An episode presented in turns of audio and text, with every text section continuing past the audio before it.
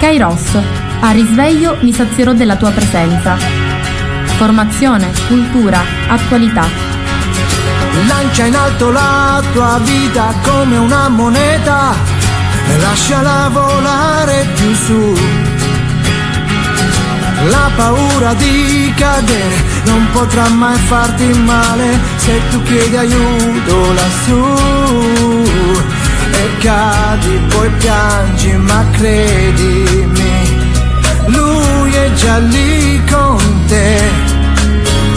E anche se poi non lo vedi, sì, lui è già lì perché non c'è fallimento.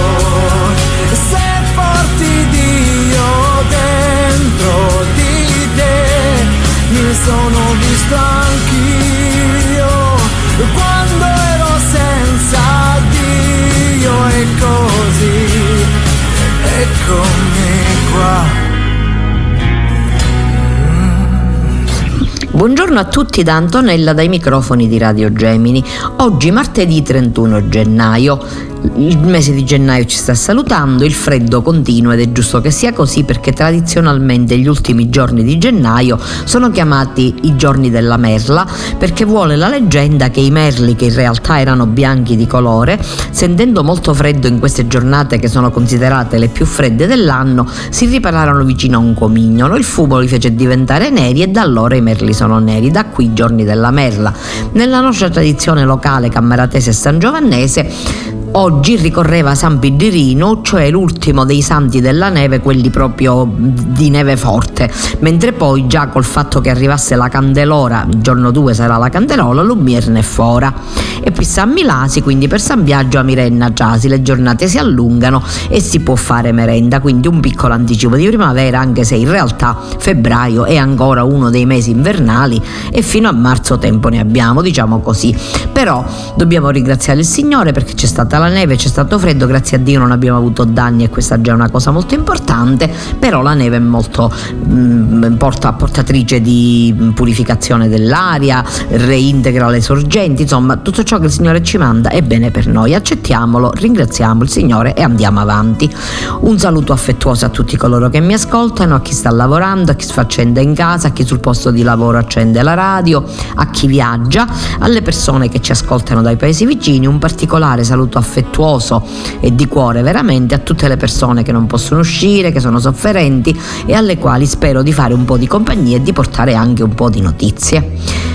Oggi la Chiesa celebra la festa di San Giovanni Bosco, un grandissimo santo, uno dei santi sociali così chiamati del Novecento, dell'Ottocento, scusatevi, un santo che ha dato veramente una svolta alla Chiesa di allora perché è il santo dei giovani, cioè creato, è stato un grande pedagogo, la pedagogia salesiana tuttora è vive e presente nel nostro territorio ma anche fuori nel mondo perché eh, San Giovanni Bosco ha avuto poi un'azione anche missionaria molto forte forte e quindi eh, un ruolo molto importante.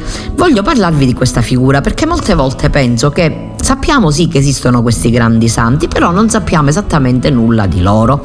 Giovanni Bosco Nasce a Castelnuovo d'Asti il 16 agosto 1815. È stato un presbitere e pedagogo, fondatore della congregazione dei Salesiani e delle figlie di Maria Ausiliatrice. È stato canonizzato da Papa Pio XII, undicesimo scusatemi, il 1 aprile 1934 ed è considerato appunto uno dei santi sociali torinesi. Nasce in una modesta cascina dove ora sorge la Basilica di Don Bosco, nella frazione collinare I Becchi di Castelnuovo d'Asti, oggi si chiama Castelnuovo Don Bosco, figlio dei contadini Francesco Bosco e Margherita Occhiena. Il padre era rimasto vedovo della prima moglie, dalla quale aveva avuto due figli, Antonio e Teresa Maria. E, mentre dalla seconda moglie Margherita Occhiena aveva avuto prima Giovanni e Giuseppe, prima di Giovanni aveva avuto Giuseppe. Quando Giovanni aveva soltanto due anni, il padre contrasse una grave palmonite che lo condusse alla morte e che, e che avvenne quando aveva solo 33 anni e lasciò la moglie Margherita vedova con tre figli da accudire, Antonio, Giuseppe e Giovanni oltre alla madre del marito anziano inferma. Furono anni molto difficili e molta gente morì a causa delle tante epidemie. A nove anni il piccolo Giovanni ebbe un sogno che egli stesso definì profetico e che più volte raccontò ai ragazzi dell'oratorio. Dice così il sogno che lui stesso raccontava appunto. Mi pareva di essere vicino a casa, in un cortile molto vasto dove si divertiva una quantità di ragazzini. Alcuni ridevano, altri giocavano, non pochi bestemmiavano. Al sentire le bestemmie mi sdragiai in mezzo a loro, cercai di farli tacere usando pugni e parole. In quel momento apparve un uomo maestoso, vestito nobilmente, con un manto bianco che gli copriva tutta la persona. La sua faccia era così luminosa che non riusciva a fissarla. Egli mi chiamò per nome e mi ordinò di mettermi a capo di quei ragazzi. Aggiunse: Dovrai farteli amici non con le percorse, ma con la mansuetudine e la carità. Su, parla, spiega che il peccato è una cosa cattiva e che l'amicizia con il Signore è un bene prezioso. Confuso e spaventato risposi che io ero un ragazzo povero e ignorante e che non ero capace di parlare a quei monelli. In quel momento i ragazzi cominciarono a raccogliersi intorno a me, quasi senza sapere cosa facessi, gli domandai: Chi siete voi che mi comandate cose impossibili? Proprio per queste cose gli sembrano impossibili, rispose la persona. Dovrai renderle possibili con l'obbedienza e acquistando la scienza. Ma come potrò acquistare la scienza? Io ti darò la maestra. A questo punto ha visto una donna maestosa vestita di un manto che risplendeva da tutte le parti, guarda questa donna, al posto c'erano moltissimi capretti e la donna mi dice ecco il tuo campo, ecco dove devi lavorare, cresci umile, forte e robusto e ciò che adesso vedrai succedere a questi animali tu lo dovrai fare per i miei figli. A poco a poco quegli animali si trasformarono in eh, agnelli mansueti. Il ragazzo racconta la, il sogno alla nonna, però la nonna dice non bisogna credere ai sogni. A questo punto però il giovane mm, Giovanni decide di seguire in seguito al sogno la strada del sacerdozio, va a scuola elementare, si avvicina alla preghiera, dopodiché mh, mm, comincia, eh, cerca di studiare, chiede allo zio di aiutarlo a entrare al seminario di Chieti, viene ammesso in seminario e diventa sacerdote. Diventato sacerdote, mh, mm, dopo tutti gli anni di studio e dopo le tante amicizie che aveva fatto, Giovanni eh, finalmente viene ispirato dalle notizie riguardanti Don, Don, Cocchi che aveva tentato di radunare all'interno di un oratorio i ragazzi disagiati di Torino. Teniamo presente che quell'epoca non era molto diversa dalla nostra perché adesso i ragazzi vanno a scuola, hanno i genitori che li curano, che li educano, allora c'erano molti ragazzi che non avevano genitori o che non venivano eh, assistiti dai propri genitori, c'erano tantissimi piccoli spazzacamini, ragazzi ragazzi che andavano a lavorare a bottega, c'era molta dispersione scolastica, nessuno andava a scuola.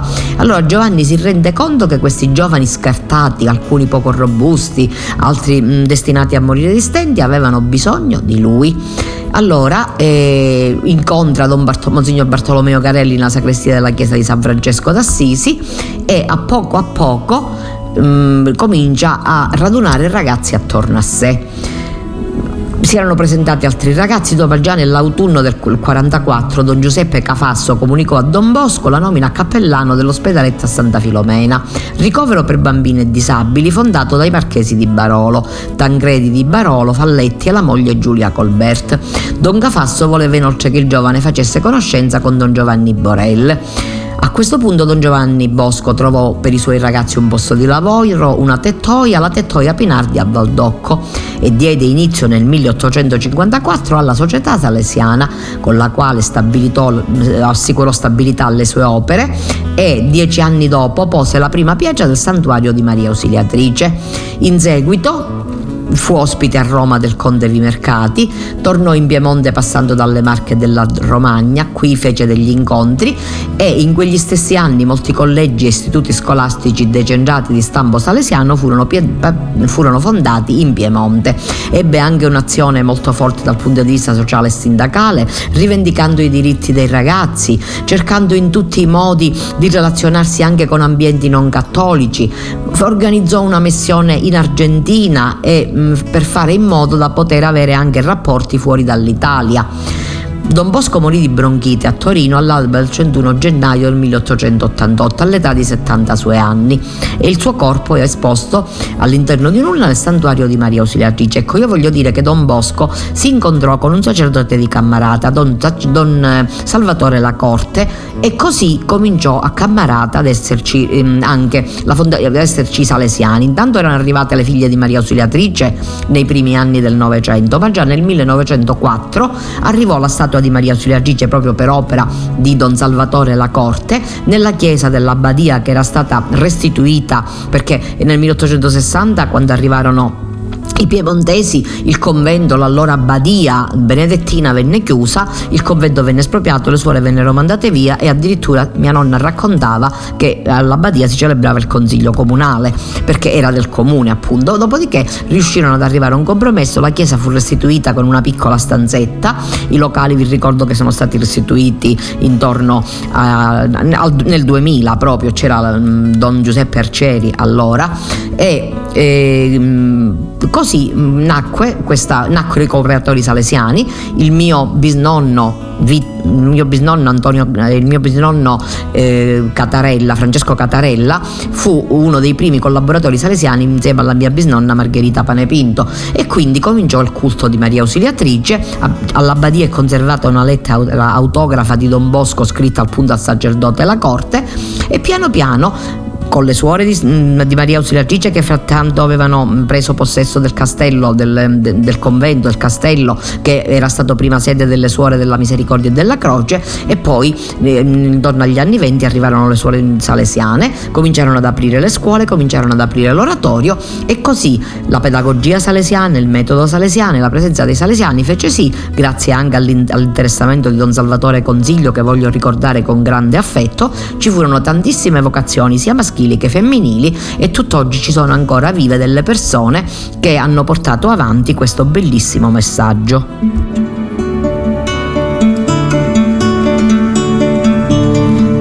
Maria, piccola Maria, tu sei la brezza suave di Elia, il sussurro dello Spirito di Dio.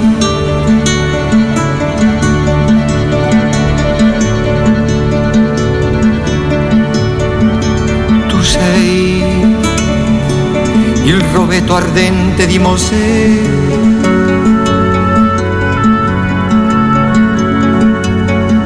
Che porta il Signore e non si consuma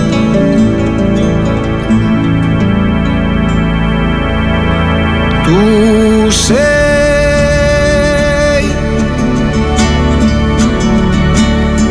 quel luogo vicino a me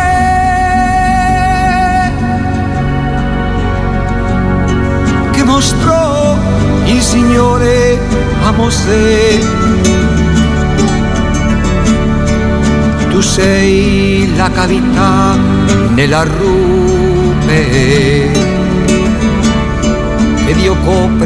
copre con la sua mano. Mentre passa la sua gloria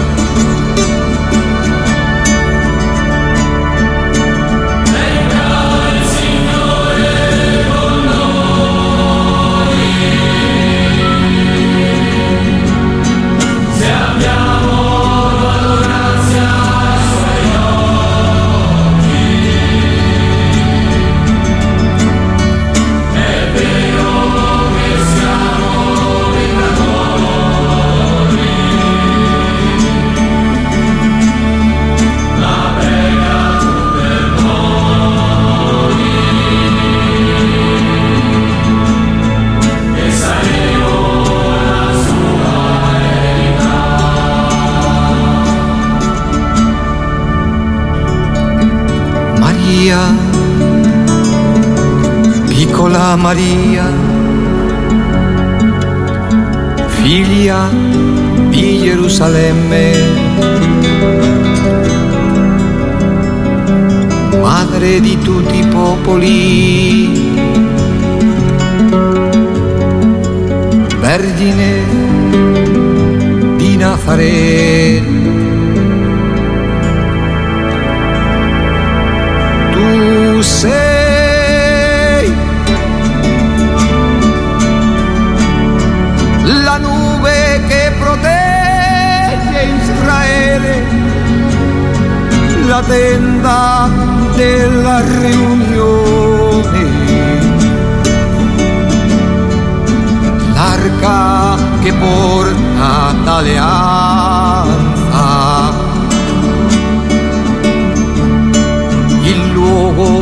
Della dimora del Signore.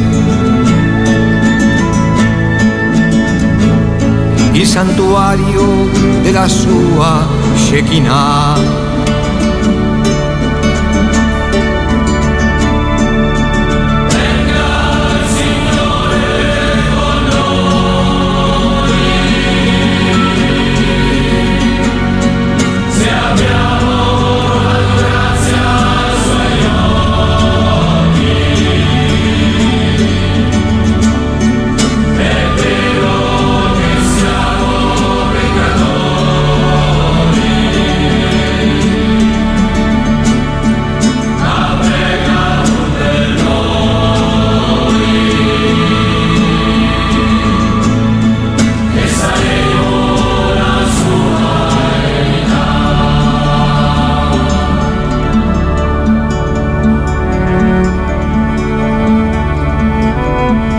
Ovviamente nella comunità di Cammarata si celebrerà solennemente la festa di Don Bosco. Ieri c'è stato un incontro in Chiesa Madre con i ragazzi eh, le, del Catechismo le figlie di Maria Suilatrice. Oggi pomeriggio invece ci sarà la solenne celebrazione eucaristica.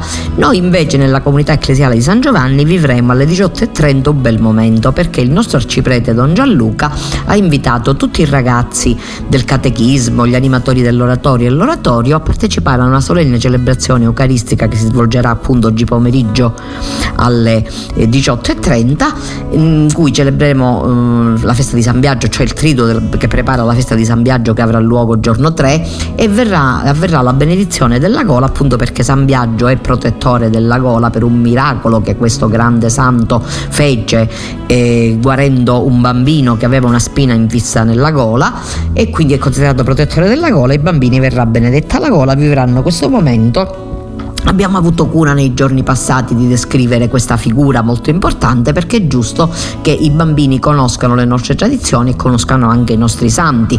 E a Cammarata c'era una chiesa molto antica, la chiesa di San Biagio, c'era una confraternita molto attiva e quindi è molto importante che anche i nostri ragazzi abbiano conoscenza di queste cose. Si celebrerà la festa anche a San Giovanni e, detto, e con le tradizionali culdureddi che appunto sono uh, piccoli, piccoli, eh, queste piccole culdureddi appunto panini panini azimi, non proprio panini, diciamo biscottini azimi, che eh, vengono serviti e vengono dati proprio in ricordo di questo grande santo.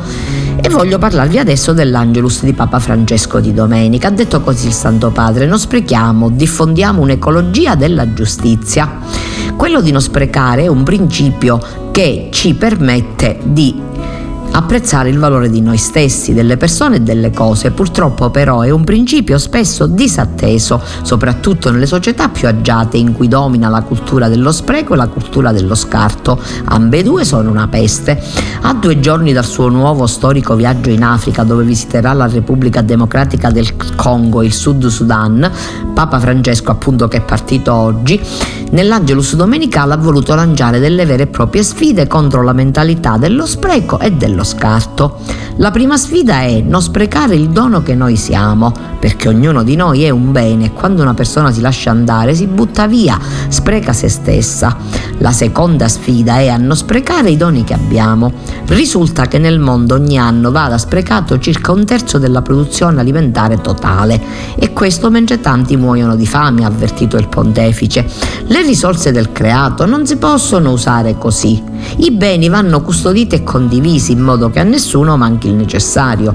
Non sprechiamo quello che abbiamo, ma diffondiamo un'ecologia della giustizia e della carità, della condivisione.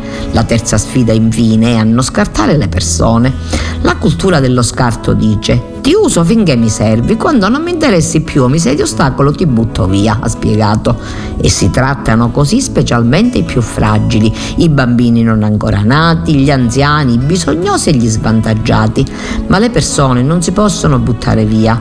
Gli svantaggiati non si possono buttare via. Ciascuno è un dono sacro, ad ogni età e in ogni condizione. Rispettiamo e promuoviamo la vita sempre, non scartiamo la vita. Diversi appelli nel dopo Angelus, il primo e più ampio è quello sulla spirale di morte che aumenta ogni giorno in Terra Santa con vittime fra israeliani e palestinesi e il forte richiama i due governi alla comunità internazionale affinché si trovino subito e senza indugio altre strade che comprendano il dialogo e la ricerca sincera della pace.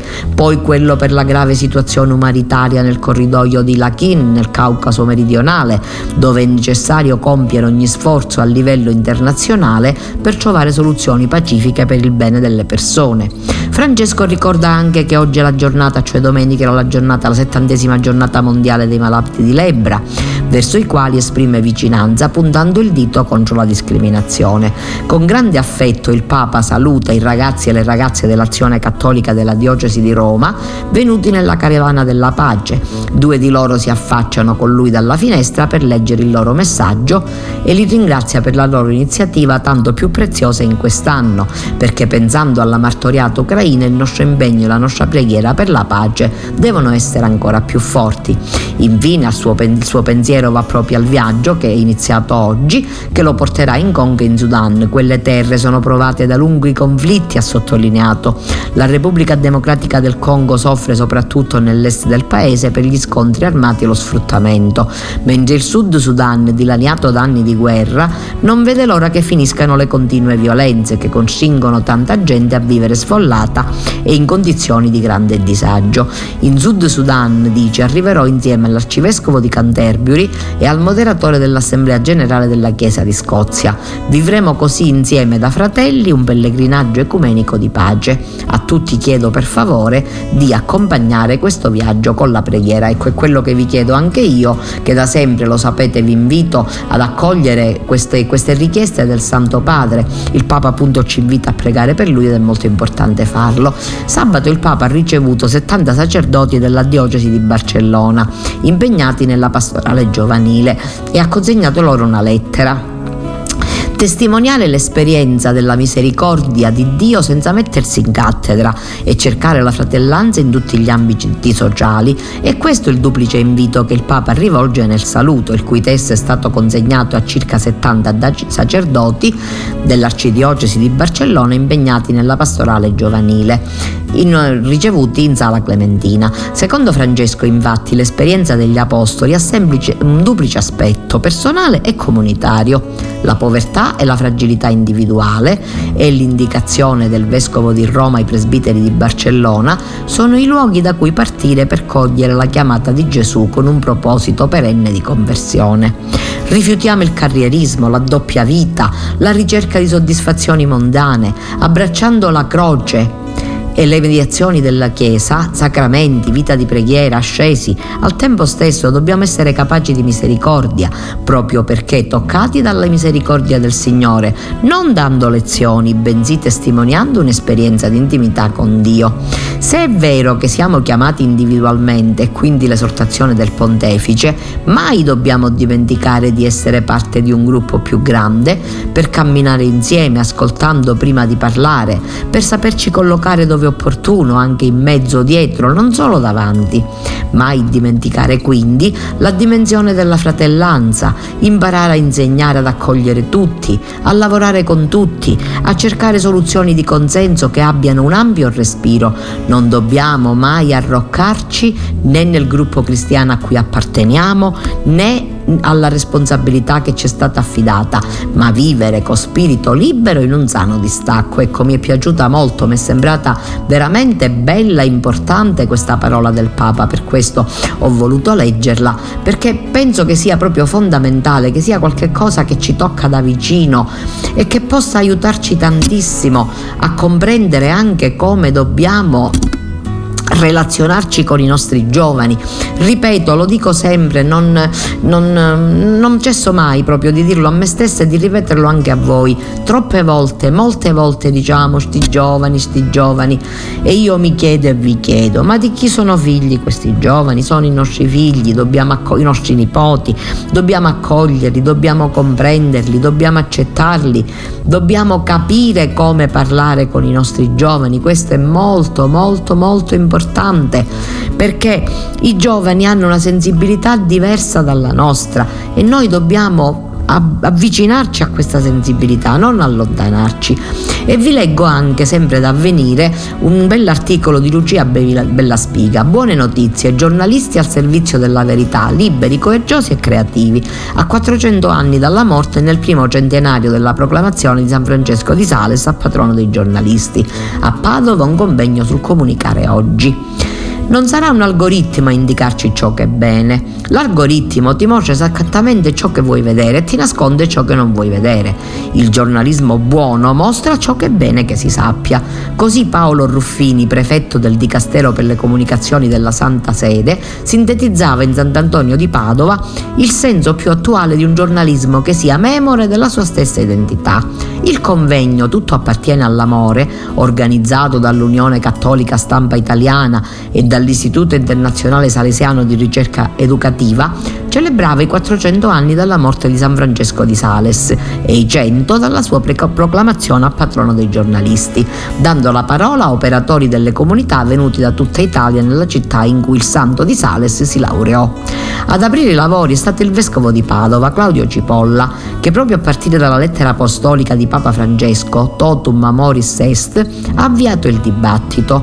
La domanda vera è dove si trova il maggior amore? L'arcivescovo Zuppi su Avvenire ha scritto che di fronte alle pandemie e delle guerre nel mondo c'è bisogno di un PNRR dell'informazione, dove il piano di ripresa e resilienza della politica diventa invece un piano nazionale di rispetto e responsabilità. Lo ha sottolineato anche il segretario dello Stato della Santa Sede, Piero Parolin, nel suo messaggio. Questa celebrazione susciti un rilancio dell'autentica missione al servizio della verità e propositi di testimonianza ispirati ai perenni valori cristiani. Oggi più di ieri giornalismo, al giornalismo è richiesto una marcia in più, ha spiegato Paolo Ruffini, secondo lo stile che fu di San Francesco di Sales. Dobbiamo saper discernere oltre l'apparenza il chiacchiericcio, come ci chiede il Papa. Per farlo occorre saper essere liberi, ma la libertà richiede coraggio e creatività. In un tempo dominato dalla solitudine e dalla guerra, il comunicatore ha il compito di costruire un giornalismo di pace a partire da se stesso, affermando una comunicazione non ostile, tutto questo è possibile, ha assicurato Ruffini, senza vanagloria, sapendo che siamo solo strumenti in questa Babele. Allora troveremo un nuovo umanesimo. Sta citando Carlo Maria Martini. Babele, il luogo degli appuntamenti mancati, quando la confusione dei messaggi determina un pessimismo sociale sistematico, quando una società è raffigurata solo nelle sue mancanze.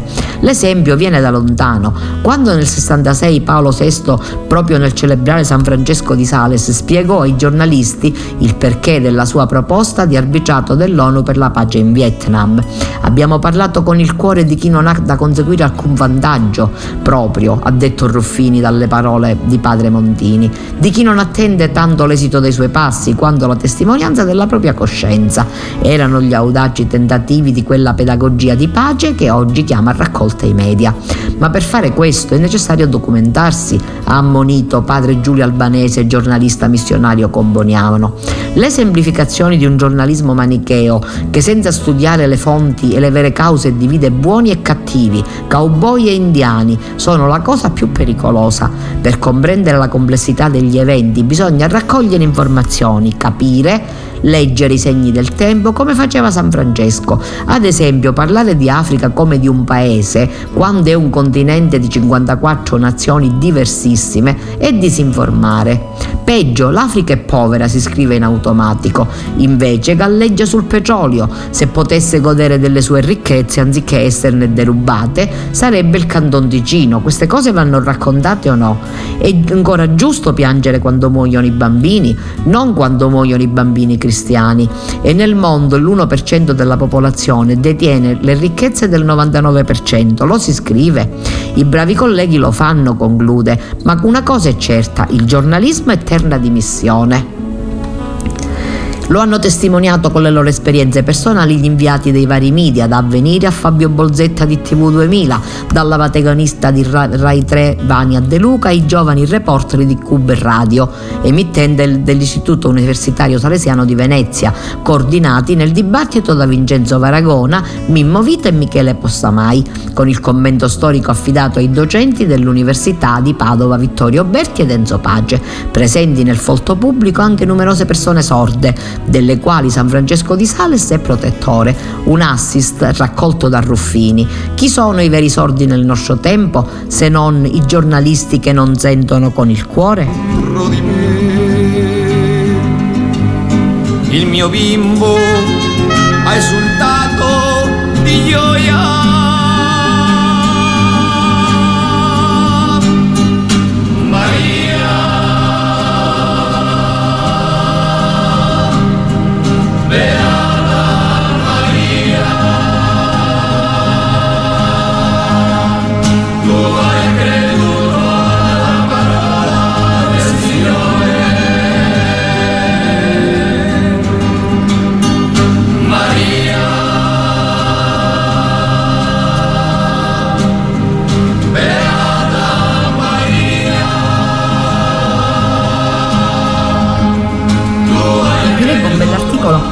Avvenire che mi è sembrato molto importante.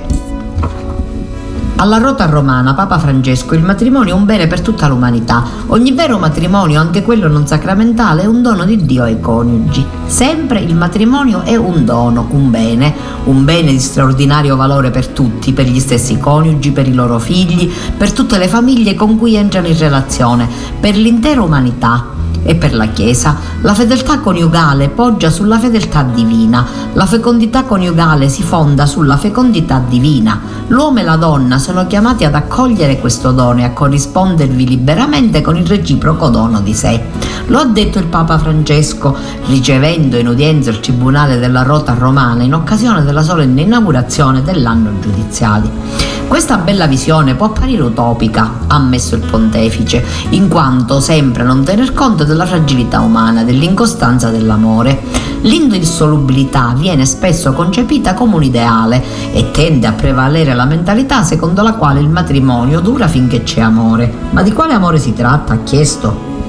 Anche qui vi è spesso inconsapevolezza del vero amore coniugale, ridotto al piano sentimentale oppure a mete soddisfazioni, soddisfazioni egoistiche. Invece l'amore matrimoniale è inseparabile dal matrimonio stesso, in cui l'amore umano, fragile e limitato, si incontra con l'amore divino, sempre fedele e misericordioso. Secondo Francesco si tratta di un dono, affidato alla libertà dei coniugi, con i suoi limiti e le sue cadute, per cui il volersi bene tra marito e moglie ha bisogno continuamente di purificazione e maturazione di comprensione e perdono reciproco. Quest'ultima cosa voglio sottolinearla aggiunta a braccio. Le crisi nascoste non si risolvono nel nascondimento, ma nel perdono reciproco.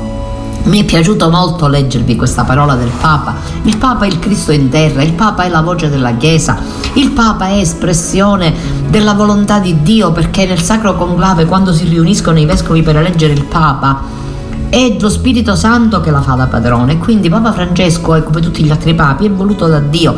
E dice una parola molto illuminante che ci deve aiutare. Lo sappiamo i coniugi, io sono sposata da 41 anni. Certo non è facile, siamo persone diverse, veniamo da ambienti diversi, da mondi diversi, da culture diverse, da un'educazione diversa, però possiamo, ci scegliamo, il Signore ci fa capire, ci fa comprendere, scatta la scintilla dell'amore e ha varie sfumature come dice il Papa, l'amore umano, che è quello più suscettibile alla fragilità, perché magari ci dispiace che il coniuge non ci porti il fiore, non ci, non ci capisca oppure non si attenzioni alle nostre esigenze. Però l'amore coniugale è qualcosa di più importante, perché può andare avanti, specialmente se il padre dice che qualsiasi matrimonio va bene, è importante, ma il matrimonio religioso, quello cristiano, c'è Gesù Cristo al centro. E allora laddove tu non puoi arrivare perché non ce la fai, interviene Gesù Cristo e ti aiuta ad accogliere l'altro, ad accettare accettarlo con le sue debolezze, con le sue cose buone, con le sue cose cattive. Soprattutto la cosa importante è non sposarsi pensando di volere cambiare l'altro che si deve adattare a te quella sarebbe oltretutto, a parte poco cristiano questo atteggiamento, ma anche poco umano perché non tiene conto e non rispetta la personalità dell'altro. E detto questo voglio darvi un bell'annuncio perché questa sera in Chiesa Madre alle ore 20 nel salone avranno inizio le catechesi del cammino neocatecumenale.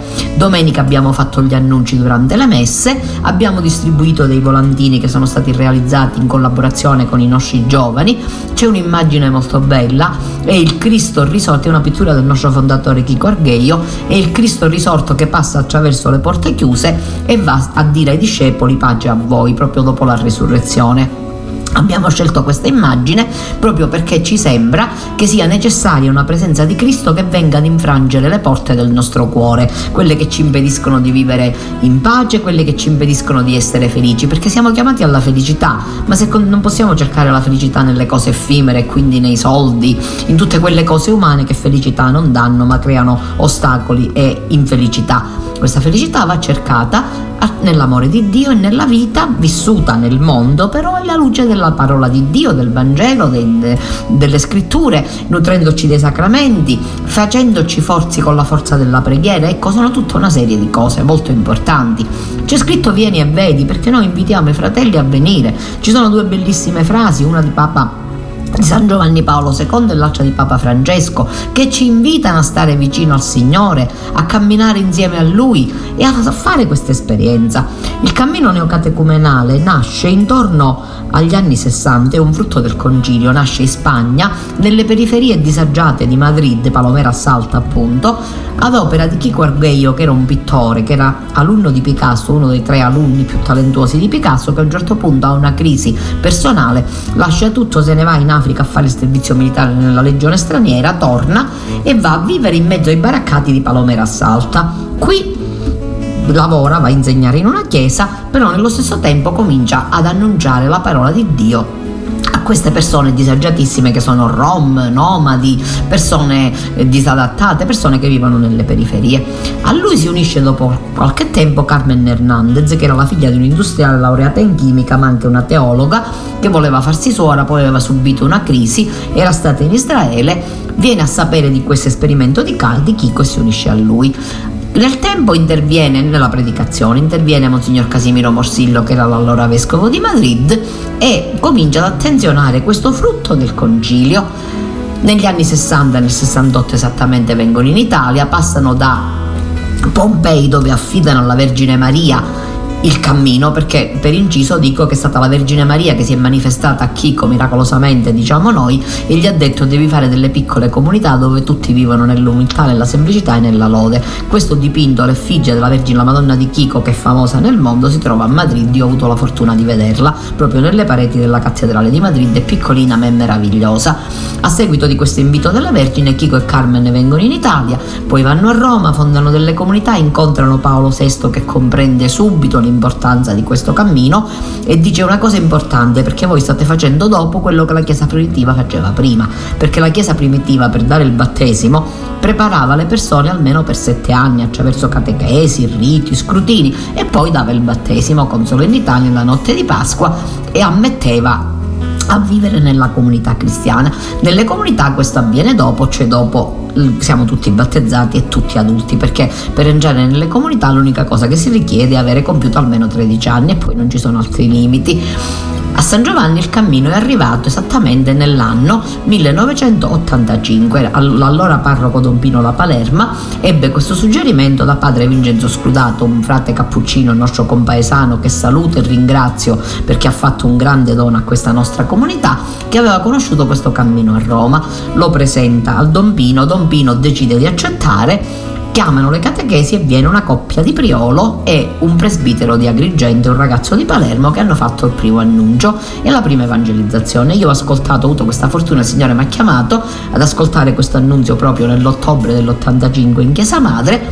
Abbiamo fatto le catechesi, è nata la prima comunità, una comunità singolarissima con alcuni fratelli, due coppie, alcuni fratelli e sorelle e quattro sacerdoti, Don Pino La Palerma, Don Giuccino La Placa, Don Nicolo Mastrella e Padre Maita. Voglio voglio ricordarli e ringraziarli perché sono stati molto importanti, ci hanno aiutato tanto e adesso stanno intercedendo per noi dal cielo.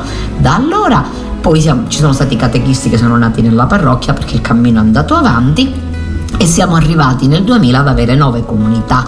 Attualmente siamo quattro comunità perché dobbiamo tenere presente che molti si stancano, alcuni sono tornati alla casa del padre, eh, ci sono tante situazioni, la vita è molto varia però abbiamo avuto la fortuna di avere sempre persone presenti, di avere molti giovani, di avere molti ragazzi, di avere molti figli che sono nati proprio perché lo spirito della comunità ci ha aiutato ad avere anche questi figli.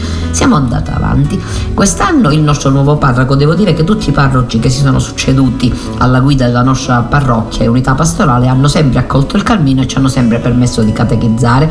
Anche quest'anno Don Gianluca ha aderito alla nostra richiesta, ha chiamato il cammino e quindi abbiamo fatto gli annunci e stasera, Dio piacendo, cominceremo le catechesi nostra, nel salone della nostra chiesa madre alle ore 8. Vi dico pure che sono aperta a tutti, questo ve l'ho già detto, e che se ci sono famiglie con bambini possono venire mh, mm, con grande gioia da parte nostra perché i bambini sono privilegiati, per noi sono ben accolti, ci sarà un servizio di babysitter, alcuni fratelli e sorelle della nostra comunità si sono messi a disposizione per poterci supportare. Ecco, è un'esperienza molto bella, io credo che una delle più belle notizie, l'ho già detto in chiesa all'annuncio, ma lo ripeto, che ho ascoltato nella mia vita è stato proprio questo annuncio delle catechesi, perché ho iniziato questo cammino che meraviglioso. La mia comunità, lo dico per inciso, a 37 anni di cammino abbiamo concluso il cammino nel 2017, nel 2018 abbiamo fatto il pellegrinaggio in Terra Santa, però siamo qua, ancora disponibili a camminare, ad ascoltare il richiamo del Signore che ci manda a catechizzare, anche se siamo un po' anzianotti, però ci fidiamo del Signore e ascoltiamo la voce di Papa Francesco che insistentemente dice che l'evangelizzazione è il respiro della Chiesa.